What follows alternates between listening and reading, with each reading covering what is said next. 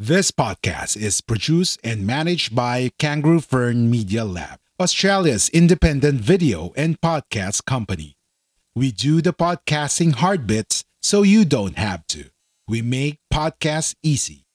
Book a call at www.kangaroofern.com. www.kangaroofern.com. A Guerrilla Podcast Syndicate production. Tambay with Mac and Pow. Hang out with Mac and Pow as they talk about stories of their journey, life, relationships, travels. Tambay with Mac and Pow.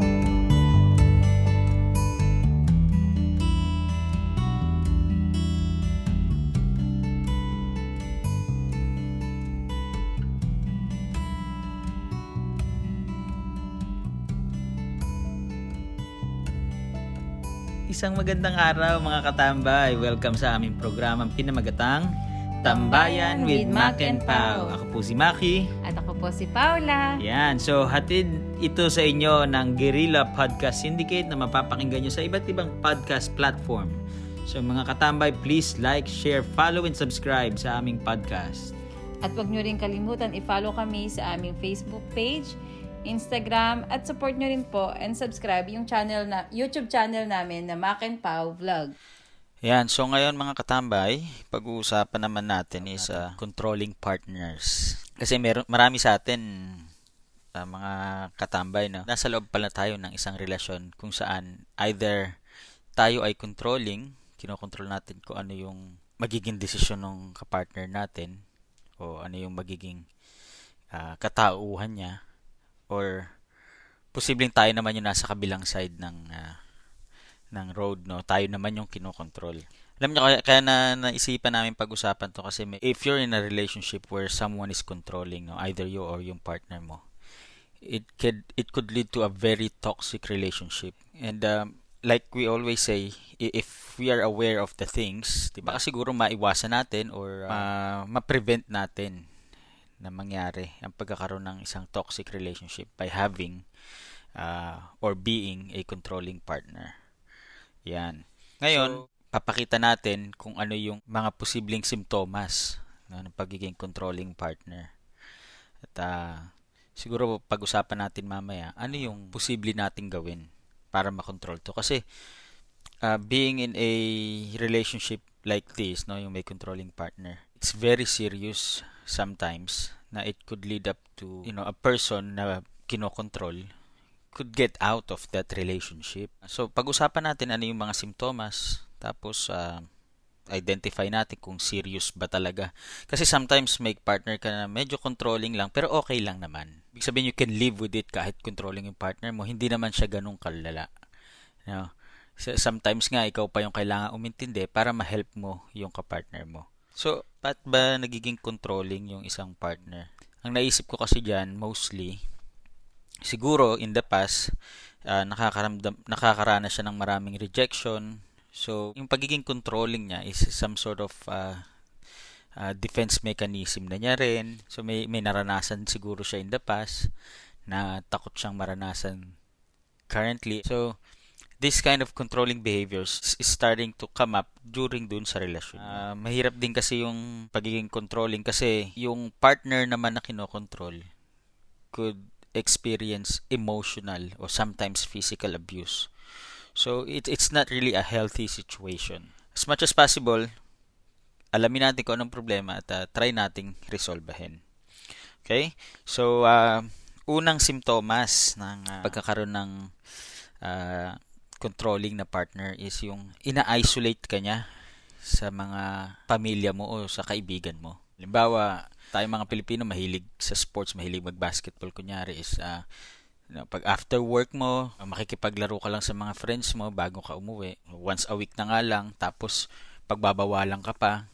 Tapos tuwing uh, meron kang mga activities kasama yung uh, mga pamilya mo, let's say mga pinsan mo, kapatid mo, uh, yung partner mo gagawa talaga ng reason or paraan para hindi ka matuloy. That is one symptom na posibleng controlling yung partner mo. So, nilalayo ka niya sa ibang tao. Gusto niya sa kanya ka lang. Kasi ang mga controlling na tao, gusto nila kontrolado ka nila. Kasi pag na-expose ka sa iba, they're afraid na mawawalan sila ng control sa'yo. So, kapag ang partner mo, ina-isolate ka niya, there's a good chance na tinatry ka niyang i-control. Isa pang uh, simptomas is yung kahit anong gawin mo, wala nang wala nang tama, no? Parang worthless ka sa kanya, no? Uh, example lang naman, nagluto ka after mo ng work, uh, kung pares kayo nag-work. Tapos pagdating mo sa bahay, sabihin mo, ah, gusto kong pagluto asawa ko bago siya umuwi, isusurprise ko, ganun ganon. Tapos pag uwi ng partner mo, uh, sabihin sa'yo, ano ba yan, hindi masarap? No? Ba't nagluto ka pa? Hindi ka naman marunong magluto. Yun yung mga tipong kinikriticize yung ikaw bilang tao, kahit yung maliliit na bagay lang. Diba? Yun yung, uh, kumaga tinatawag natin sa English, parang chronic criticism even into small things. Yun yung isa sa mga simptomas. Parang napakaliit mo sa paningin nung, uh, ng partner mo. Isa pang simptomas dyan is yung para kanyang laging bibigyan ng ultimatum or yung ititreat ka niya. Sabi niya, sige, pag lumabas ka, di mo na kami makikita ng mga anak mo. Or pag lumabas ka, magbe-break tayo kung kayo mag-girlfriend. O pag lumabas ka, sasaktan kita. Di ba pag ganyan, papunta ka na sa toxic relationship pag ganyan. Yan yung pangatlong simptomas no, na na pwede nating i-observe. Yung pang-apat na simptomas na naiisip ko is yung laging may condition. Kasi 'di ba ang ang ang, ang pag-ibig no, ang isang relasyon dapat unconditional 'yan. So dapat you will do something sa partner mo and it's it's um normal lang na i-reciprocate niya yung magandang ginawa mo without you asking or without any without you know saying na oh dahil pinagluto mo ko gagawin ko to para sa iyo. 'Di ba? Dapat it it happens naturally kung talagang may love sa sa ano nyo, sa isang relasyon nyo, 'di ba? Yung So kasi yung mga controlling person no, talagang naghahanap siya lagi ng gagawin mo muna sa kanya na maganda bago siya gumawa ng maganda para sa iyo. Halimbawa, yung simple lang ah, nasasabihin sa iyo na oh, tanungin mo yung halimbawa, tanungin mo yung partner mo, "Love, uh, maganda ba ako? Parang ganun. Sabi niya, ah, maganda ka kung magpapapayat ka. Yung ganun simpleng bagay lang, 'di ba? May may may condition lagi na bago niya ipakita yung acceptance niya sa iyo, yung yung pag-care niya sa iyo o yung attraction niya sa iyo. Yung pangapat na point natin is yung parang pinaparamdam niya sa iyo lagi na you're not good enough. So you have to do this first para maging sapat ka. Isa pang ano, isa pang medyo related dito no. Yung ginagamit niya yung guilt as a tool. Ito yung mga tipong ano na eh, yung mga kinokontrol niya yung emotion mo o minamanipulate niya na. No, ginagamit niya yung guilt para gawin mo yung bagay para sa kanya. It's a, a very serious symptom na Like what you hear so far? Make sure you never miss a show by clicking the subscribe button now. This podcast is made possible by listeners like you. Thank you for your support. Now, back to the show. posible na tinatry kang i-control nung, nung partner mo. To medyo ano to, common to. Yung uh, sa mga ibang relasyon na, na where your partner is being controlling, diyan mo mapapansin na lagi niyang tinitignan kung ano ba may magring lang sa phone mo, titignan niya kung sino yung nag-text, uh, sino yung tumatawag sa'yo. You know, iimbestigahan ka talaga niya, i-spy ka niya. Um, sometimes it's it's normal naman talaga kung ikaw naman talaga eh may may history ka na talagang okay. unfaithful ka sa sa partner mo. Sometimes it's okay for them to to snoop on your phone or or your emails, 'di ba? If your uh, partner is spying on you without any reason, hindi ka naman nakagawa ng something that would make her feel na unfaithful ka, yet you know she still keep on policing you tinitingnan niya lagi kung ano yung interactions mo. 'Di ba sa, sa labas ng relasyon niyo. Kasi connect-connected yan eh. Halimbawa, ini-spy ka niya kasi uh, your partner is being overly jealous sa mga bagay-bagay sa paligid mo. So, parang may paranoia na rin siya na uh, you're doing something uh, unfaithful sa kanya o sa relasyon nyo. it's not healthy, 'di ba? Yung parang insecure na siya masyado kahit wala namang reason. So, uh, another one is yung um, pwede mong uh, tignan din, no? Na yung parang wala kang boses sa relasyon nyo. Yung mag, every time magbibigay ka ng opinion, i-interrupt ka ng partner mo. At kung uh, ikaw naman may makatapos magsalita ng opinion mo, yung parang wala lang sa kanya. No, na parang hindi kanya, parang walang kwenta yung opinion mo sa partner mo. So, ayan, isa sa mga sa mga simptomas din yan. And then, I think lastly is yung pinipigilan kanyang gawin yung mga bagay na tingin mo is is good for you and your relationship. Gagawa siya ng ano no, ng mga reasons so mag, magsasa, magbi-bring up siya ng kung ano-anong um, walang kakwenta-kwentang reasons para pigilan kanya mag-grow. Yan. Isa sa talagang simptomas ng tinatry kanyang control. Kasi at the end of the day, uh, mga katambay, ang iisipin natin, no, a controlling person would not want his or her partner to grow or to be exposed sa iba. Kasi once you grow personally or you know intellectually or emotionally no mawawalan siya ng control sa iyo eh. And sometimes itong mga controlling people they they will do everything na para ma-contain ka nila doon sa isang uh, sa isang dark room diyan sa mind mo para mahawakan ka nila sa liig hanggat gusto nila So, if you're in that kind of relationship, no, it's a very unhealthy relationship na kailangan gawan mo ng action. So, you have to assess.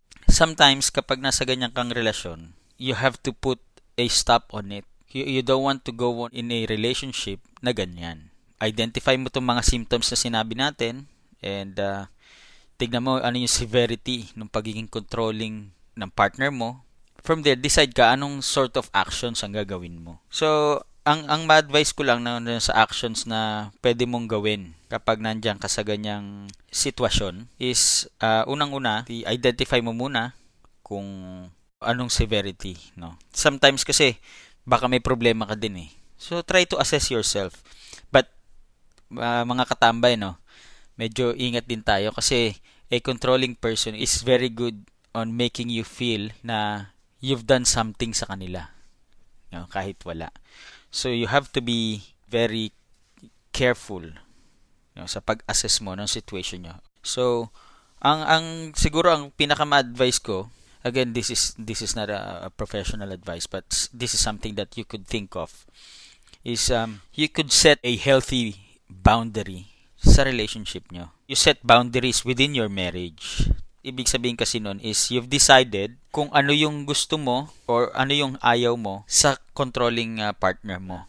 Sabi nga ng mga, mga psychologists, uh, setting healthy boundary is really about you, no? about yourself. That's why it's important na iset mo kung ano yung willing kang gawin at hindi gawin para sa relationship nyo. You cannot do anything about your controlling partner kasi unless they themselves ma-realize nila na mali sila no but you cannot really do anything kung paano sila mag-behave. Pero ang ang magagawa mo is ang makokontrol mo rather is yung reaction mo towards dun sa behavior nila. So diyan mag-uumpisa yung healthy boundaries mo. First step is to decide what you uh, what you are and you're not going to deal with sa marriage nyo or sa relationship nyo. Second step is to decide ano yung mga consequences para rin sa partner mo kung i-cross nila yung boundary na sinet mo? Ano yung magiging actions mo o reactions mo towards dun sa behavior niya? Halimbawa, sinet mo na yung boundaries mo, no? sinabi mo na na kapag kinross mo tong line na to, it could lead me na umalis sa relationship na to. No? Kasi it's, it's toxic already. So kapag yon kinross pa niya, and naset mo yung boundaries at you know, alam niya na yun ang boundaries mo, then you have the, the ticket to opt out na. Kasi you know, sa'yo alam mo na pag na-cross niya yung boundary na yon, super toxic na ng relationship niyo and it's not going to work anymore.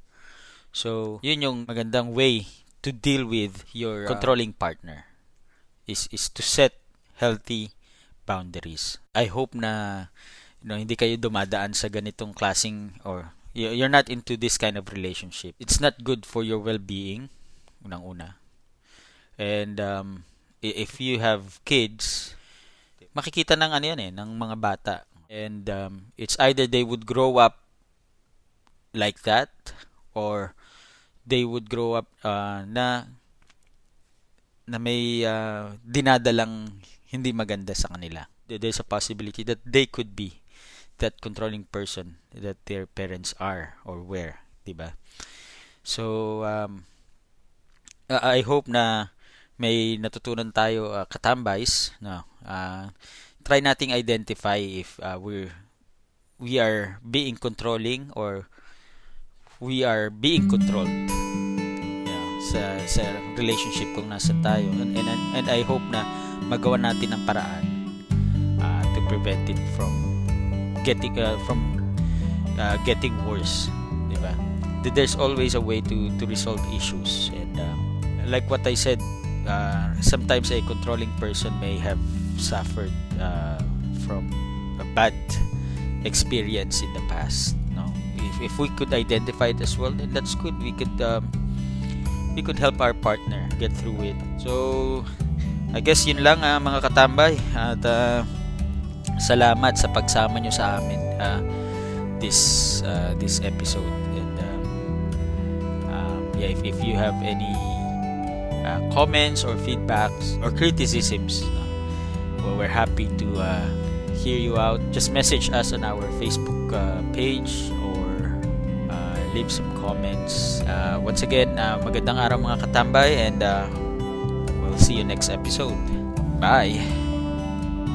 If you enjoyed this episode, be sure to subscribe so you're notified when a new episode is posted in Apple Podcasts, Google Podcasts, Spotify, Stitcher, or via RSS. While you're at it, if you found value in this show, rate and review this podcast and share it with your friends. If you have any questions, feel free to reach out to us.